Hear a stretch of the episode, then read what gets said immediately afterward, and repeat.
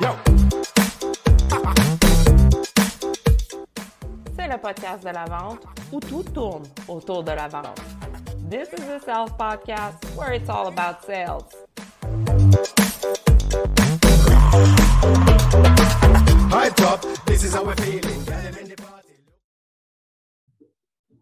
Aujourd'hui, on jase de vente avec Andréane, coach voix sonorité.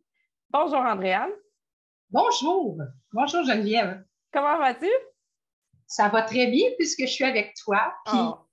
moi, à chaque fois que j'ai l'occasion de parler de ma passion, ma, ma- ma mission, mais surtout ma passion, euh, je suis toujours de très bonne humeur. Oui, puis ça paraît, on le sent. Je te remercie de prendre du temps pour venir nous parler de ta passion. Mais avant, ben, en fait, le lien là, qui va nous amener à parler de ta passion, je vais te poser ma première question qui est c'est quoi ton lien avec les ventes? Mon lien avec les ventes, là, je l'ai découvert très, très tard. J'ai réalisé très, très tard que toute notre vie, faut vendre notre idée, notre point de vue, notre sortie, euh, une permission qu'on veut demander à nos parents. Et je dois avouer que j'étais vraiment pas bonne vendeuse pendant longtemps, longtemps, longtemps. Parce que dans la façon que j'ai été élevée, je me faisais dire non après un quart de mot. Papa, non. Mhm. Tu pouvais pas exprimer ton idée, ta demande complètement. Non, mais, mais même pas un petit peu. Donc, j'ai, euh, j'ai appris à pas demander à moins que c'était extrêmement important, puis à laisser faire mes idées, puis à laisser faire mes demandes. Donc, ça a été très tard avant que je recommence à comprendre euh, qu'il fallait quand même que je fasse des demandes et que je vende mes idées sans que je sache que c'était ça. Et c'est des professeurs à, à la fin du primaire qui m'ont fait réaliser que euh, je, je faisais jamais de demande puis que j'essayais jamais de vendre mes idées. Donc, merci les bons professeurs observateurs. Et plus tard, en étant, euh, moi, je suis quand même une bébête sociale dans le sens que j'aime être entourée de gens. Mhm. Mhm. J'ai fait de la chanson, de la musique. Je faisais aucune demande, mais j'étais entourée de monde. Ça me faisait du bien. Puis, tranquillement, ben, j'ai un petit peu appris à dire, ben, euh, mes suggestions, euh, des propositions, puis après ça, des idées. Puis, tranquillement, commencer à m'ouvrir un peu. Et très, très tard dans ma vie, j'ai compris que c'est ça, vendre. C'est exprimer des contenus, des idées, des suggestions, des connaissances, etc., etc., mais de façon à ce que ça donne le goût aux autres de l'écouter, puis de l'écouter avec assez de temps et d'intensité De le comprendre. oui, de le comprendre, de l'absorber, puis après ça, d'y réagir, mais logiquement, de façon cohérente avec ce que l'autre a proposé. Parce que des gens comme mon papa qui n'écoutaient pas du tout, mais il y en a. Oui, ça, il y en a beaucoup. Il y en a, il y a, en tout cas, pour nous, les vendeurs, on en voit des clients comme ça qui écoutent aucunement, qui pensent qu'ils savent tout, qu'ils connaissent tout. Puis là, ben, ça nous donne un petit défi.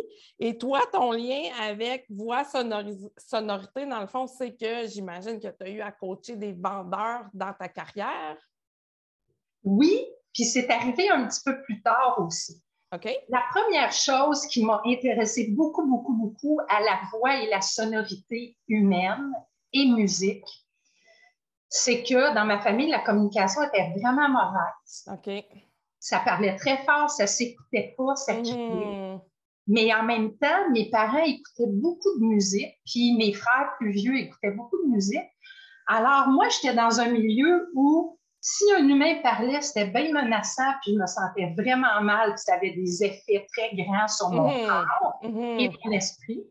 Mais quand j'écoutais de la musique, le- quelque chose qui rentrait par la même oreille me faisait me sentir bien, m'ouvrir, euh, ouvrir mon esprit, mon écoute, mon intérêt, euh, mon confort physique et tout.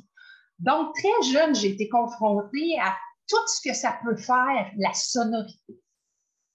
En grandissant, ben, j'ai chanté, j'ai fait de la musique et j'ai décidé d'aller étudier en orthophonie audiologie à l'Université de Montréal parce que tout ça était m'intéressait dans le cadre des communications humaines, comment ça peut être meilleur que chez nous.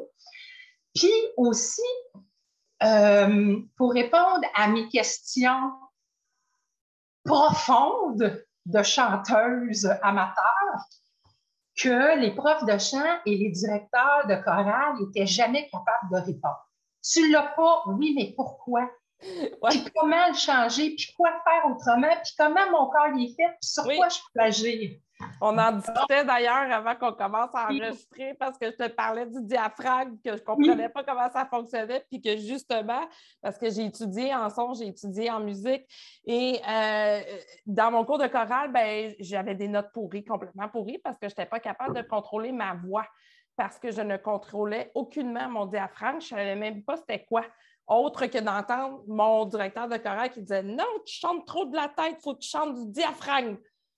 Mais je ne savais pas de quoi il parlait. Même pas, ce qui n'est même pas une bonne formulation. Ça aurait dû être quoi? Ben, en fait, c'est qu'on parle et on chante des orteils à la racine des cheveux. Tout le corps est engagé quand on parle et quand on chante. Non seulement tout le corps, mais tout l'esprit. Est-ce que c'est à cause au niveau du, euh, des myofaciales, myofascia, que tout est engagé ou c'est quoi? Écoute, l'état d'esprit va orienter comme une série de dominos tout ce qui vient après. Le choix des mots, mhm. le choix de, des, des, formulations, si le message vient de toi. Si le message vient pas de toi, ça va quand même déterminer est-ce que je vais prendre cette chanson-là, par exemple? Je sais pas, moi, euh, mettons que je te chante euh, Oui, mais mes blues passent plus dans le Mm-hmm. moi, je suis dans un état d'esprit, je suis bien de bonne humeur. Oui, mais mes blues passent plus dans le pas. Mais si je me mets dans l'état d'esprit de celui qui l'a écrit, puis que je vais être cohérente avec le message, je vais être dans un état d'esprit où je me sens pas bien, puis c'est ça que je veux communiquer aux gens. Et là, mon état d'esprit va faire déterminer mes six éléments de sonorité. Qui sont? La force, la tonalité, l'intonation, la fluidité, la vitesse et la texture de ma voix. Puis là, je vais te chanter Oui, mais mes blues passent plus dans pas. Hmm. Là, tous les éléments sont cohérents ensemble. Le texte, l'intention, l'état d'esprit, et ça se manifeste à la fin, après avoir passé aussi au travers de toute la musculature de mon corps, mm-hmm. et vraiment pas juste le diaphragme. Mm-hmm. Et après ça, ça remonte dans mon larynx, qui a aussi tout un aspect de musculature. Puis les hormones dans mon sang qui font que mes muscles vont se contracter ou mm-hmm. pas. Donc, c'est vraiment une chaîne où chaque élément est très important. Et tout ça, quand on parle, c'est la même affaire. C'est la même chose, sauf à une intensité différente, quoi. Ben, l'état d'esprit est différent parce qu'on parle. Mais, euh, euh, Même pas les états d'esprit, les intensités peuvent être aussi intenses ou plus légers, comme si je te chante euh, Agadou, dou, dou, il n'y a pas d'intensité émotive. Fait que si je te parle de quelque chose de léger, ben, il n'y aura pas d'intensité émotive non plus. Si on ramène ça à la vente, la vente de mes idées, de mes suggestions ou de mes services ou d'un produit, c'est la même affaire. Oui. J'ai affaire à quelqu'un qui vient et qui me dit Geneviève, faut que tu m'aides. Là, ça marche plus pas en tout. Ben là, tu ressens un besoin de d'informer la personne avec une intention de rassurer. Mm-hmm.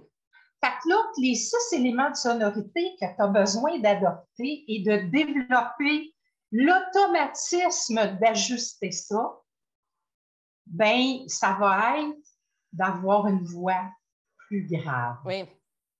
Un débit plus lent. Oui, une intonation moins ample, plus. mais pas, mais pas recto tono comme ça, parce que personne ne va t'écouter, c'est tellement plat, ça n'a pas d'allure. Donc, pas petit robot. Et les six éléments, il y a beaucoup de personnes chez qui c'est instinctif et ils sont vraiment capables de s'ajuster vraiment selon qu'ils doivent réveiller quelqu'un, chicaner quelqu'un, rassurer quelqu'un ou être un peu plus dans le neutre parce que tu as des informations factuelles à transmettre qui sont plus neutres, qui sont vraiment plus intellectuelles. Donc, au niveau de l'intensité, de l'intention, de comment ta musculature va réagir, comment ça va se manifester en voix, sonorité, ça peut être tout aussi dramatique en parlant que ça peut être vraiment neutre. Que ça peut être bien C'est chanter ou parler, ça change mm. La seule différence de coaching quand je travaille avec des chanteurs ou des imitateurs de voix chantée par rapport à des vendeurs ou des professeurs ou des formateurs ou des thérapeutes, c'est après ça la capacité de soutenir une note, de ne pas fausser, de pouvoir faire des nuances, de crescendo, des crescendo, des affaires de musique. Mais il y a au moins 85-90% de voix, sonorité, de l'état d'esprit jusqu'au postillon, puis après ça, jusqu'à dans le cerveau des gens qui nous écoutent. C'est la même affaire qu'on parle ou qu'on chante. C'est quand même euh, impressionnant tout ça. Je n'étais pas au courant dans autant de détails. Tu as parlé de, de, de, fausser, ne pas fausser. Ça, c'est un défi pour, plusieurs personnes. Ça l'est pour moi. Moi, je fausse en parlant. Fait que... tu viendras me voir, moi, t'arranger ça. Mais j'en ris parce que, tu sais, moi, je ne fais pas de carrière de chat, loin de là. Je suis dans la vente. Et euh, comme tu as mentionné tantôt, tu sais, dans la vente, moi, ça m'arrive souvent de ralentir mon débit, baisser mon ton de voix et euh, de vraiment parler plus lentement quand j'ai un client devant moi qui est stressé. J'aimerais ça si tu pouvais nous parler un peu des situations pour lesquelles les vendeurs ils viennent te consulter. Ça ressemble à quoi? La première chose, les gens viennent en me disant j'ai des call calls à faire ou des pitches de vente. Oui. Et ça me ça me rend nerveux, ça me rend inquiet, ça me crée une forme d'anxiété de performance. Mm-hmm. Avec raison, parce que c'est pas facile de faire du cold c'est tellement difficile. Parce que quand on communique, normalement, il y a un minimum d'anticipation puis de connaissance de la situation. Dans les cold on s'enlève ça. T'en as pas, tu as zéro, puis c'est par téléphone. Fait que tu as quelque chose à transmettre via le téléphone, là. Ah non, non, écoute, c'est la pire chose au monde, les cold calls. et je le sais, je le comprends. Je l'ai essayé pour bien le comprendre parce que je déteste. Moi, je déteste parler de quelque chose que je ne connais pas. Ah, mais ça, si quelqu'un me demande quelque chose, puis je le connais moins ou ça fait très longtemps que je n'ai pas fait, c'est soit je ne suis pas la bonne personne pour t'aider ou à ta minute, me le refaire pour me remettre dedans pour être vraiment cohérente et aidante. Parce que moi, s'il y a quelque chose qui ne me satisfait pas dans la vie, c'est de ne pas sentir qu'au fur et à mesure que je suis en coaching avec un, un, individu ou un groupe, que je ne sens pas qu'au fur et à mesure, les gens disent Ah oui, ah oui, ah, j'y avais pas pensé. Ah, mais oui, je le savais, mais je pense jamais. Ah oui, je m'en souvenais plus. Euh, ah, c'est une bonne idée, je vais l'essayer. Moi, si j'ai pas ça au fur et à mesure, je me trouve bien, bien poche, puis je suis pas contente de moi. Moi, il faut que je me sente vraiment utile. Puis on a tout un besoin qui ressemble à ça. On peut tout avoir un feedback quelconque pour savoir si on est dans la bonne voie, là. Oui, un, oui. un minimum quand même. Absolument. Puis, je vais te revenir avec l'espion bienveillant, mais je vais finir par rapport à euh, ce qui aide vraiment à, être dans le, la bonne voix, sonorité, formulation, euh, c'est d'abord que tes intentions soient très, très claires, puis ton état d'esprit que moi, je considère que si on le regarde comme un chapeau qui se détache du cerveau, c'est plus facile d'agir dessus. Par cold call, là, l'exemple que tu as donné, qui est la situation la plus difficile, ben, si quand même je me dis, oui, j'ai un pitch, j'ai un contenu précis à passer, mais je m'enlève le chapeau du cold call, puis je m'en vais quand même mettre un chapeau de conversation et de partage. Oui. Ou de plaisir. ou de plaisir. Et de plaisir. Et de défi, il faut que tu ailles trouver certaines informations, il faut que tu réussisses. Oui, mais là, on s'en vient dans l'espion bienveillant. Ah. Mais là, je te parle avant même de lever le téléphone. Mm-hmm. Il faut choisir notre état d'esprit et nos intentions. Oui. Donc, OK, c'est un cold call, c'est pas facile, mais je m'en vais à la découverte de quelqu'un, je m'en vais jaser, puis je m'en vais transmettre des informations, mais dans un ordre pas prédéterminé. La cassette, je la pitch au bout de mes bras et je vais donner une forme de conversation à ce que je vais faire.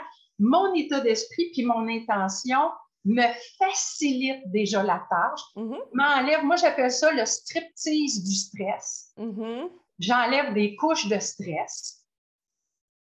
Alors, dans mon sang, il va y avoir moins d'hormones de, stress.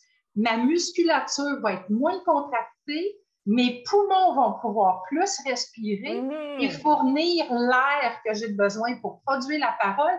Puis ma gorge ne va pas m'étouffer la voix. Hmm, intéressant ça. Fait qu'il y a tout un, système de, au niveau des neurones neurologiques là, qui, Neurones, hormones, musculature, poumons, sonorité et psychoacoustique, comment la personne reçoit dans son cerveau tout ce qu'elle entend. C'est complexe. C'est très complexe. Puis tout ça, ça se fait de façon automatique dans notre corps. C'est incroyable. Là. Fait qu'on fait juste comprendre, tu sais, tout le monde parle, tout le monde sait un minimum parler. Et parce qu'on parle depuis longtemps, on pense qu'on comprend toutes les étapes. Oui. Puis on pense qu'on les module de la bonne façon. Mm-hmm. Et quand on comprend mieux les étapes, puis on comprend leur effet sur le cerveau des gens à qui on parle, c'est là qu'on devient, avec une voix, sonorité, formulation, état d'esprit, choisi l'état d'esprit étant la, première étape. Et là, tout découle comme une cascade sur l'autre étape, sur l'autre étape, sur l'autre étape, sur mmh. l'autre étape, jusqu'au cerveau de la personne qui t'écoute. Alors, je veux vendre une idée ou un produit ou un service à quelqu'un. Et j'arrive à produire ma voix sonorité qui est tellement agréable, qui fait, c'est facile de m'écouter, je viens d'ouvrir l'écoute beaucoup, beaucoup, beaucoup. Et je viens aussi d'économiser toute l'énergie que les gens prennent pour écouter, oui. pour se forcer à pas décrocher.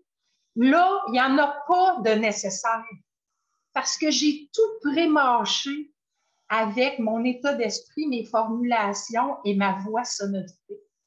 Et là, l'énergie de mon client, elle est 100% disponible pour absorber, comprendre, retenir, poser des questions, recomprendre et passer à l'action. Donc, ça, là, ça peut avoir un impact immense sur une discussion, sur une Et sur les résultats. Ben oui, c'est ça, sur une vente parce que c'est arrivé à tous les vendeurs, là, sans exception, je suis pas mal certaine d'être assis avec un client puis de savoir qu'on n'est pas compris qu'il ne nous comprend pas. Il dit oui, il est là, il dit oui, mais il ne ah, comprend plus pas. quelqu'un dit oui comme ça, moins la personne est avec toi. C'est ça. Puis tu sais que tu n'es pas compris, il va poser des questions qui sont un peu euh, hors contexte, hors sujet. C'est clair que tu as la preuve qu'il n'a pas vraiment compris ce que tu venais de lui dire. Ou encore, euh, tout est tout à recommencer parce qu'il n'a pas retenu c'est l'état d'esprit, je suis d'accord, c'est un peu comme dans n'importe quoi. Hein. Dans le sport, ton état d'esprit aussi est ultra important. Et je compare. C'est le départ de tout. C'est ça, exactement. Nos gestes, nos choix, nos, notre, humeur, notre, notre expression euh, orale, notre posture, notre confort. Puis il faut jamais oublier que mon confort influence le confort de l'autre. De l'autre, oui. La clarté influence la clarté de l'autre. Mon humeur influence l'humeur de l'autre. Mon état d'esprit influence l'état d'esprit de l'autre. Donc, ça vaut vraiment la peine de travailler là-dessus. Puis, l'espion bienveillant, c'est que j'ai beau avoir déterminé le meilleur état d'esprit. Il faut que je connaisse un minimum à qui je parle, sauf pour les comptes pour être bien adapté. Mais qu'est-ce qui sauve toutes les situations, que ce soit un cold call ou quelqu'un que je connais déjà? C'est d'être aussi dans une attitude de l'espion bienveillant.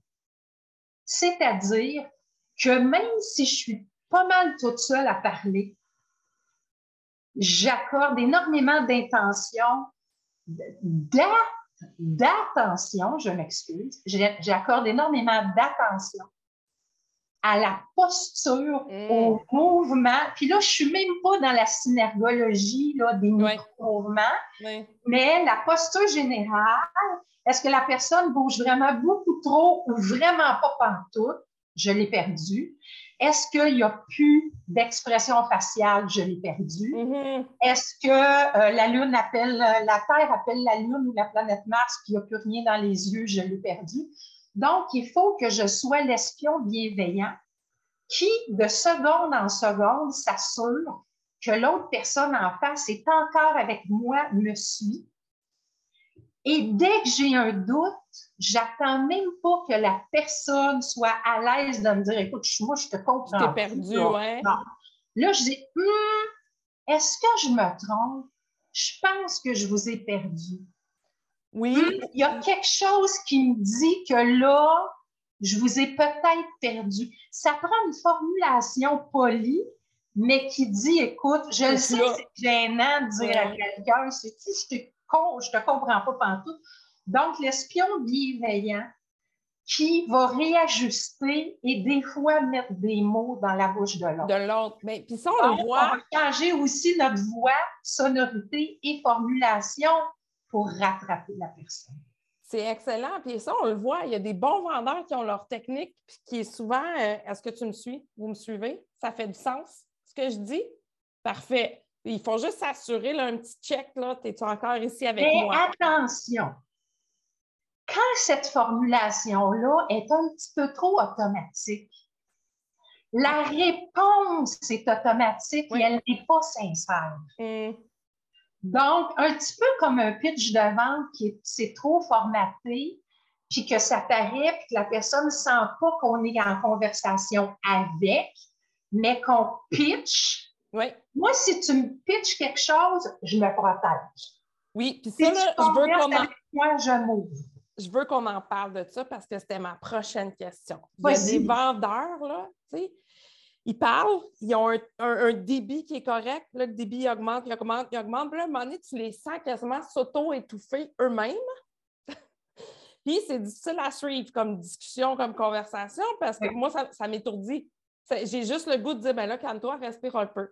Qu'est-ce qu'on fait avec ça? Comment ça m'est arrivé moi aussi, avec des clients des fois, puis je m'en rends compte, puis je suis capable de m'auto-réguler. Réguler je vais souvent m'asseoir différemment, je vais replacer mes épaules, je vais essayer de relaxer, je vais, je vais m'enfoncer dans ma chaise au lieu d'être stressé puis d'être pris par en avant.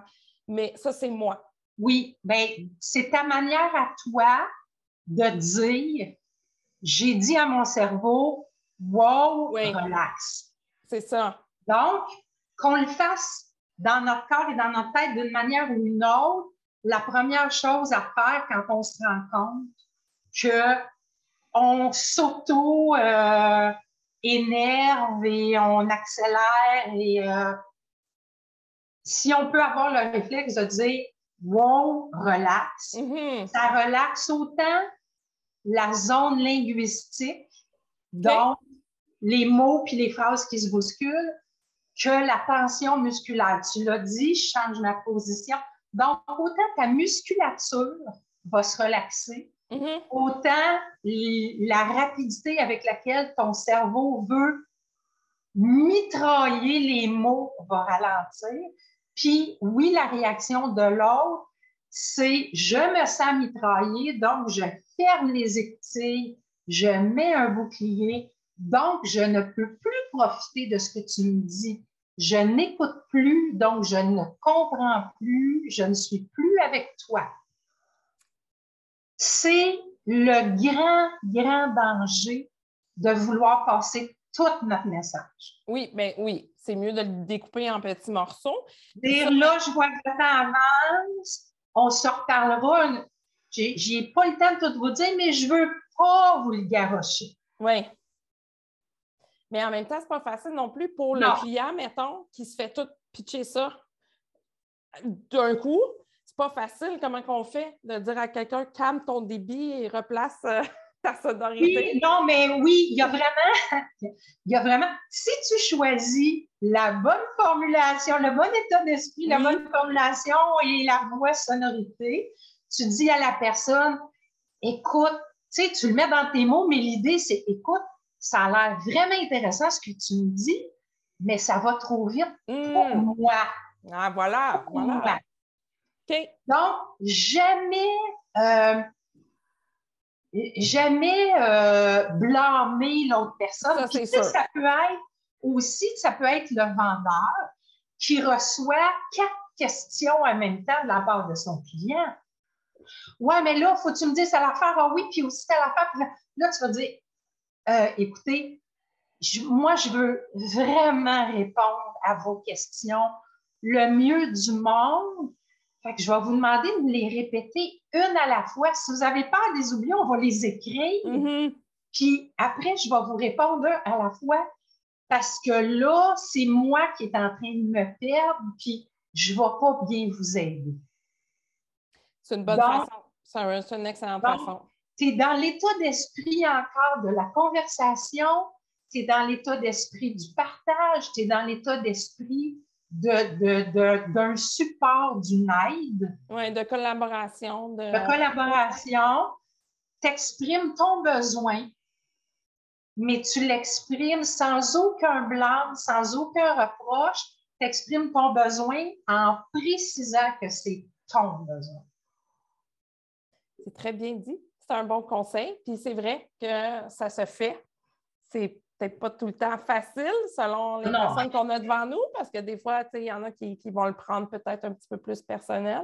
Mais bon, c'est important, je pense, en tant que vendeur, de le travailler, cette partie-là, parce que moi, j'en vois trop souvent. Puis toi aussi, je suis certaine que tu en as vu. les gens qui prennent une respiration, qui bloquent là, là puis là, ça sort tout, tout en une respiration. Là, ils en reprennent un autre en vitesse, puis ils repartent. Oui. Puis là, c'est comme s'il payent sur le piton puis la cassette, elle déroule tout ah oui, ah oui. Mais sais-tu quoi? Non seulement c'est très mauvais pour la relation, c'est très mauvais pour la réaction dans le cerveau de la personne qui écoute, mais c'est très mauvais pour la gorge de la personne qui parle. Pourquoi? Parce qu'on met beaucoup de pression? oui, parce que ici, là, j'ai la fin des poumons, la trachée qui amène l'air des poumons jusque dans le larynx qui est en haut. Puis le dessus, il y a les cordes vocales qui ne sont pas des cordes, sont des rideaux. OK. On est fabriqué, notre corps est fabriqué pour que les rideaux vocaux flacotent comme ça pour moduler l'air, pour produire des sons. Comme ils veulent, il faut qu'ils puissent bouger comme ils veulent, eux autres. Oui, puis quand on manque le moindrement d'air parce qu'on n'en a pas pris assez, ou qu'on ne l'a pas mis à bonne place, ou que quand on l'a pris, on continue de parler au lieu de reprendre de l'air, faire des pauses qui sont si importantes. Nécessaires, oui. Nécessaires pour toi prendre ton air puis pour que l'autre t'écoute. Oui. Là, tu continues de parler, le cerveau, qu'est-ce qu'il dit? Hey, je ne laisserai pas tomber Geneviève ou Adriane. Je vais prendre une autre manière et je vais faire faire des contractions latérales. Et là, mais même toi, tu parles comme ça, tu ne le sais pas. Mais ton grattement, ta voix, c'est parce que quand tu n'as plus d'air, au lieu d'en reprendre, tu continues à parler. Là, les cordes vocales, ils la gorge s'irrite, on manque de, de, Il y a de la sécheresse et de l'irritation. Et là, la voix va gratter. Et là, on fait ça, on fait ça, on fait ça. Et ça distrait les gens qui nous écoutent, non seulement parce que on parle probablement trop vite et trop longtemps sans pause, mais en plus, l'écoute, elle va toujours en c'est-à-dire l'attention, elle va toujours en premier sur un inconfort ou un risque de se planter avant d'aller sur le contenu d'un message. Les humains, on est fait comme ça pour la survie de l'espèce. Oui, c'est ça, c'est instinctif. C'est ça d'abord. C'est instinctif. Mais ce que tu décris là, le serment latéral de la gorge, ça peut-tu aller chronique aussi loin que de causer des maux de cou? Ah, des maux de cou, des maux de gorge, des crampes jusqu'aux trapèzes? Parce que là, je te nommerai pas tous les muscles, mais il y en a un qui est super important qui s'appelle le muscle sterno-cleido-mastoïdien. Oui, oui, oui. Lui, il monte jusque dans la mâchoire. Puis, oui. Euh, oui, oui. Sterno, il est accroché au sternum. Oui. Cleido, il est accroché à la clavicule. Puis mastoïde, la mâchoire. Ça, les physiothérapeutes sont excellents là-dedans. Oui, mais moi aussi. oui? Parce que c'est un muscle qui a plusieurs fonctions. OK. Quand on parle, s'il est contracté, il nous écrase la gorge. Si on arrive à l'étirer, on enlève la pression, on laisse l'air circuler beaucoup mieux, on arrête la pression qui irrite les cordes vocales, on abaisse la puis on s'en retourne vers une voix qui est beaucoup plus agréable à écouter. Donc, la contraction de ce muscle-là, elle va créer ou régler. La contraction va créer quatre problèmes, puis l'étirement, puis forcer pour abaisser les épaules pour les, le détendre, va régler quatre problèmes. Wow! Puis comment on fait pour l'étirer, ce muscle-là, ce, charmant muscle-là? C'est ce que je viens de dire. Tu abaisses les, épaules, mais pas vers l'arrière. OK, juste vers le bas. Vraiment vers le bas, comme si tu as des valises de 400 litres dans chaque main. OK. Puis pas, tes mains sont collées le long de ton corps de chaque côté. Les mains ne sont pas en avant, ne sont pas ses cuisses, ne sont pas vis-à-vis des genoux, de côté. Puis pas forcé par en arrière. Parce que sinon, tu vas te blesser, tes articulations. C'est pour ça que ça prend, ça, ça prend euh, le minimum de rencontres avec moi, c'est quatre. Mais c'est pas 12, puis c'est pas six mois, puis c'est pas euh, deux ans, puis ça ne coûte pas une maison. Là. OK. Normalement, en quatre rencontres, les gens ils ont compris les détails de tous les éléments de la boucle assez pour agir dessus eux autres mêmes, avoir compris les trucs pratico-pratiques, mm-hmm. vulgariser, que, tu sais, c'est pas pour passer un examen d'anatomie, de, physiologie puis de chirurgie, mon coaching, là. C'est pour que quand tu vas t'ouvrir la bouche demain, l'autre va t'écouter plus. Oui, puis c'est ça. C'est hein. juste ça mon objectif. Mais c'est ultra important en vente parce que tout se passe là. Puis, mhm. euh, les professeurs aussi, c'est très important parce que les résultats scolaires des enfants changent avec la qualité et la durée de leur vie. J'ai aucun doute. Et si on revient, si on met ça dans l'environnement de vente, quand un vendeur fait une présentation, on est toujours un peu nerveux. Oui, c'est un show, il faut être à notre meilleur, mais c'est ça. Ah, ah, ah, merci. Quoi? Qu'est-ce que les mauvais modèles qu'on se fabrique ou sur lesquels on se fie pour se trouver bon. C'est l'affaire la plus nuisible parce que ça ça modifie notre état d'esprit et nos intentions. Donc, ça, ça vient polluer dès le départ comment ça va se passer. Il faut arrêter de viser le modèle du professionnel qui parle. Il faut viser l'humain qui parle d'un contenu professionnel à un autre, autre humain. Oui. Mais le modèle de faut que les gens me trouvent professionnel, c'est une fausse bonne idée. Parce que lui, il induit que je ne suis pas en conversation avec l'autre, je suis en conversation avec moi-même. J'ai-tu oublié, j'ai oublié quelque chose? C'était-tu bon? Blablabla. Bla, bla, bla. L'autre le sent qui est, qui est pas assez important. Puis moi, je m'auto-stresse de plus en plus. Ça, ça ah. rajoute une pression immense. Ça rajoute pas une pression, ça rajoute quatre pressions. Hum. Les blancs de mémoire, de rencontrer mes propres euh, références, d'être bon professionnel, parler trop vite parce que j'ai trop de contenu, puis pas être en lien vraiment senti avec la personne en face de moi. Fait que ça crée quatre problèmes. Ça, là, le dernier point que tu as dit, le lien. Si moi, je me place dans des présentations de vente les plus importantes que j'ai eu à faire, j'étais le moins préparée, façon de parler. J'ai laissé la place à ce qui se passait en temps réel avec le client, là sur place. Je me laissais emporter par, ben, je me laissais guider, pas emporter, mais guider parce qu'il se disait là en temps réel. J'étais en maîtrise de mon sujet, mon contenu, mais c'était voilà. pas un speech appris par cœur parce que moi, les blancs de mémoire, j'ai beaucoup de difficultés à me remettre de ça. Fait apprendre un speech par cœur, c'est je, me crée mon propre problème en faisant Et voilà! Pas par cœur, pas de blanc de mémoire. C'est ça, exact. Tu viens de t'enlever là une question importante, mais vraiment les quatre problèmes que je t'ai nommés là, si tu ne veux pas aller impressionner, mais tu veux aller partager puis aider, t'enlèves tout ça, ces mauvais modèles-là, c'est contre-productif.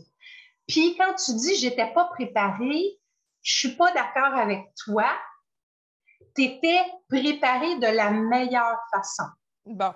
La meilleure façon de se préparer quand on va parler pour vendre notre idée, notre contenu, euh, notre code de maths, euh, notre, notre, euh, notre produit, notre service, peu importe la meilleure préparation du monde, c'est numéro un, jamais accepter d'aller parler de quelque chose qu'on ne connaît pas beaucoup. Et voilà.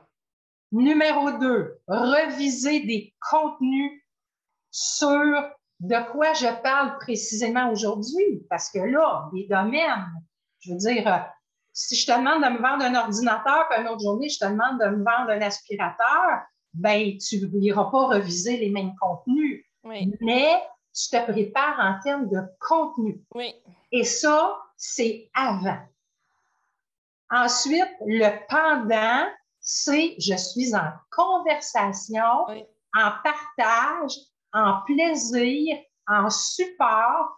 Donc, je ne dirige pas la conversation de façon rigide. J'ai un cadre, j'ai des intentions, j'ai des contenus, mais tout ça flotte et je les attrape quand c'est le bon moment dans la conversation que nous sommes en train de tenir. Ça prend toute une. Euh, euh, c'est quoi le mot en français? Euh, conscience de soi. J'avais juste le terme anglais, self-awareness, pour faire ça parce que c'est difficile. on Mais ça devient automatique. Oui, oui, ça devient, plus on le fait, plus ça devient automatique. je t'écoute parler, puis tu me fais réaliser pourquoi j'avais de la misère à écouter dans mes cours à l'université. Sérieusement, Andréane, tu me fais réaliser pourquoi j'étais assise dans mes cours, puis il parlait, là, c'était bien beau, mais lui, il voulait juste livrer ça puis s'en aller. Voilà. Lui ou elle, puis moi, ben, ça ne m'aidait pas à vouloir écouter. Je voulais faire la même chose, je voulais m'en aller moi aussi. Donc, peu d'écoute, oui. encore moins de compréhension, encore moins de rétention, encore moins de passage à l'action. Ah oui, oui, oui. Donc, quand je dis contre-productif, c'est ça que je veux dire. Ben oui, mais je comprends. Moi, j'haïs le gaspillage depuis très longtemps. J'ai commencé à rapporter mes sacs d'épicerie dans les années 90. On se comprend-tu? Tu étais précurseur, pionnière, pionnière. Ben, en tout cas, j'étais tête de cochon. Et moi, moi j'étais convaincue. ben, c'est ça, il y a juste ça qui compte. Oui, mais dans le fond, tu sais, pour moi, tout ce que je fais quand je parle de n'importe quelle partie de la boucle de la communication, celle à l'intérieur de moi, puis celle entre moi puis les gens à qui je parle, la double boucle de la communication, c'est ça mon objectif. Je veux que les gens aient des beaucoup meilleurs résultats. Donc, c'est gagnant-gagnant, la personne qui parle, ceux qui écoutent. Et pour moi, c'est de l'anti-gaspillage. Mhm. Parce qu'imagine-toi, là, tu es allé suivre une formation sur un nouveau produit dans lequel tu crois. Ça t'a coûté de l'argent, ça t'a coûté du temps, ça t'a coûté de l'énergie. Ensuite, tu t'en viens, me, tu veux me le vendre à moi, donc tu prends encore de ton temps et de ton énergie. Et moi, je prends de mon temps et de mon énergie. Oui. Et si je prends ça sur les heures où j'aurais pu avoir un client, ça me coûte de l'argent de t'écouter. Puis là, ton contenu, là, tu es super compétente, tu es super connaissante. Mais ta petite voix comme ça, je suis pas capable de t'écouter, donc je comprendrai pas, il y a du gaspillage de temps, d'argent, Mhm. ou tu as tellement formaté ton affaire que tu me le pitch. Blablabla. Tu adaptes pas tes formulations de ton vocabulaire à mes connaissances, à mes intérêts. Tu n'es pas en conversation. Tu as tous les défauts qui fait que je connecte pas avec toi. Oui. Ben, Donc- c'est encore du gros gaspillage de temps, d'argent Ben et d'énergie. Puis tu n'auras pas le goût d'acheter. Tu, vas avoir le goût d'aller voir un autre vendeur, d'aller voir quelqu'un d'autre. euh, tu pas. tu vas peut-être m'écœurer de faire avec, avec- faire affaire avec toi, mais tu vas peut-être même m'écœurer du produit. Oui, exactement. Ça peut avoir une influence, ça, c'est vrai.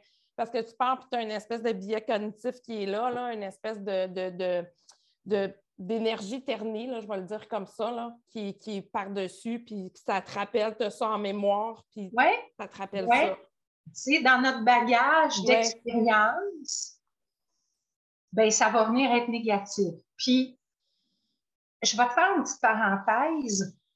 Nos réactions psychoacoustiques, c'est-à-dire les réactions qui sont à la fois intellectuelles et émotives à tout ce qu'on entend, il y a une partie qui est la programmation. On vient en kit avec ça à la naissance Mhm.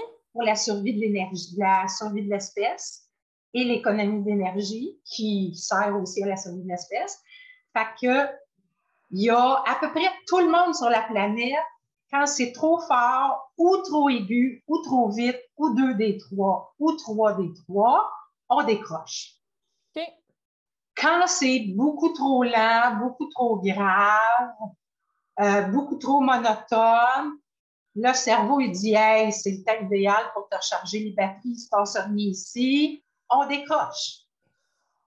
Mais il y a aussi la partie personnelle, expérientielle de chaque personne. Fait que toi, comme vendeur, tu dis OK, maintenant j'ai travaillé avec Andréane ou j'ai ça naturel, puis j'adapte mes formulations, mon vocabulaire, ma sonorité, ma voix, tout va bien. Puis tout d'un coup, tu dis quelque chose, la personne se ferme. Mais tu sais que toi, là, t'es pas aigu, t'es pas trop vite. Rien de ce que tu pouvais anticiper cloche. Tout est bien en théorie. Mais tu as peut-être dit une expression ou un mot Qui a déclenché quelque chose. qui rappelle à la personne quelque chose de très négatif. Mhm. Un parent, un voisin, un agresseur, euh, un, un vendeur euh, agressant, euh, n'importe quoi. Et là, la personne, tout d'un coup, tu sens qu'elle se ferme. Ben là, on ne fait pas semblant. On dit juste à la personne, je pense que j'ai dit ou fait quelque chose parce que je vois que là, vous- Mhm. vous, vous êtes plus trop avec moi. Voulez-vous qu'on arrête? Voulez-vous que je vous explique ça autrement? Puis là, la personne, elle a le choix. Ah, non, non, c'est beau, tu m'as juste rappelé quelqu'un que j'aime Mhm. pas, mais c'est juste le mot que tu as dit. Ou il y a des gens plus émotifs qui ont dit tout d'un coup comme Ouais, sais-tu, on va se reparler une autre fois parce que, sais, c'est juste quelqu'un de pas fin. Ou si c'est quelqu'un, tu lui rappelles quelqu'un qui l'a violé, Oui. l'ampleur de la réaction et la, la, l'ampleur de la fermeture, barrure, double tour Ouais. des portes n'est pas la même. Fait qu'on tend une perche très polie, pas du tout in- invasive, on questionne pas. Mon Dieu, qu'est-ce que j'ai dit? Pourquoi vous réagissez? Non, juste, je pense que j'ai dit ou fait quelque chose. Mhm. Avez-vous besoin d'une pause? Voulez-vous qu'on arrête? là, la personne, après, ça devient dans son camp sa réponse. Fait que ça, ça fait partie encore de l'espion bienveillant. Bien, c'est très bien, ça, comme conseil, c'est vrai. Puis, il faut, encore une fois, ça prend une très grande conscience de soi. Oui, Beaucoup de mais il ne faut pas se sentir coupable. Il ne faut pas se mettre dans 2000 excuses. Oh mon Dieu, qu'est-ce que j'ai dit? Ben non, mais ben non, on ne peut pas savoir là, quand non, c'est ça. On, on, appuie sur un bouton, mais on ne le sait pas. Là, c'est pas volontaire, c'est pas mal intentionné. On ne fait pas semblant, mais on ne se tape pas ça. Ça, c'est vrai. Merci pour ces bons euh, conseils, euh, Andréane. Euh, j'ai envie de te poser une question aléatoire. Est-ce que ça ah, ah, oui! J'ai sorti mon application. J'appuie sur le bouton. OK. Je vais attendre la question. Puis je sais quelle question tu ne me poseras pas. oui, parce qu'on en a parlé. je la lis en anglais et je la traduis ensuite. Elle est longue. What is a piece of advice that you were given that if you listened to it, you would not be where you are today? Fait que c'est quoi le, conseil que tu as reçu que si tu l'avais écouté, tu ne serais pas où est-ce que tu es aujourd'hui?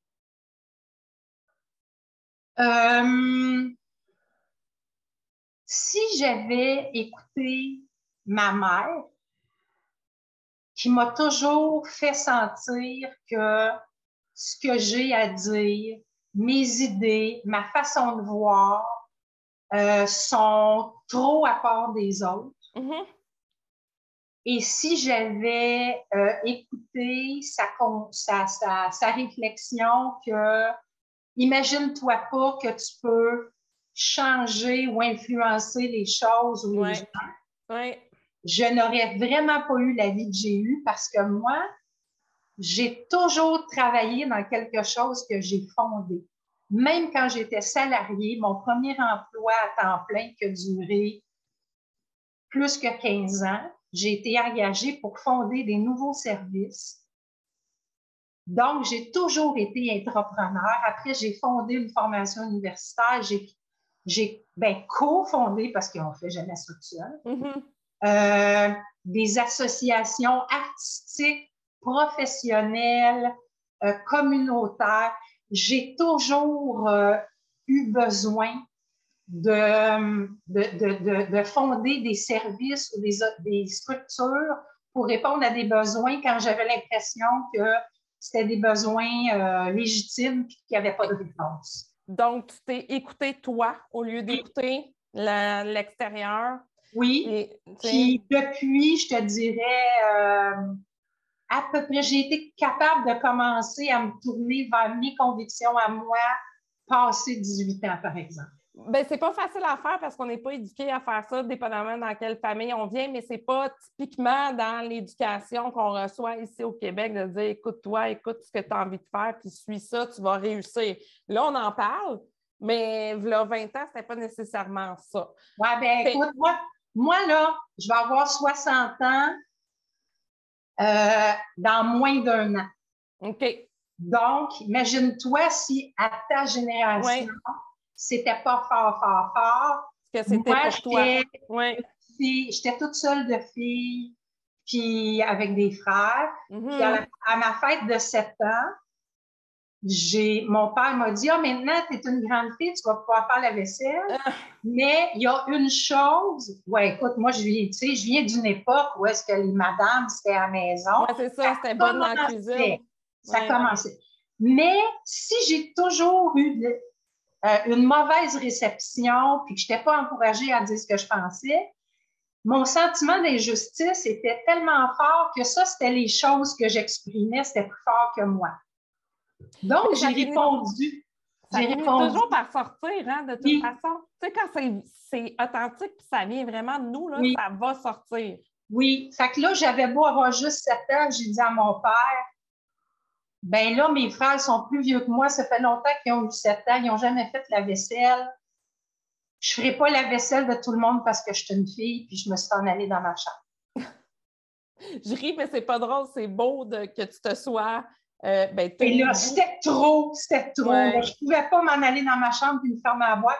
Les injustices, ça, c'est la seule affaire que j'ai jamais été capable de retenir. Mm-hmm. Mais finalement, je suis contente. Ben, bravo de t'avoir écouté, d'avoir créé euh, la carrière que pas de mérite. moi, je dis que c'est un cadeau de la vie. La vie nous donne des traits de personnalité, des, des, caractères. C'est vrai, sauf qu'il y en a qui ne s'écoutent pas et qui sont ah malheureux toute leur vie, puis qui ne sont pas bien dans leur peau, oui. qui tombent dans toutes ils sortes d'affaires. avec, ouais, sont. Tandis que toi, tu t'es écouté, c'est sûr que ça a dû être pas facile parce qu'il fallait que tu sortes des sentiers battus. Mais tu l'as fait. Tu l'as fait. Tu es là aujourd'hui, tu nous parles de ce qui te passionne, puis tu le fais avec passion. Fait que je te remercie encore une fois d'être venu aujourd'hui, passer du temps avec moi et jaser de tout ça. Bien, ça me fait vraiment plaisir parce que pour moi, c'est un honneur et un privilège d'avoir des gens que ça les intéresse d'écouter ma passion. Moi, pour moi, c'est un cadeau. Fait que euh, merci à toi. Merci à toi. Je te souhaite une belle fin de journée. Merci beaucoup. Bye bye. OK, bye!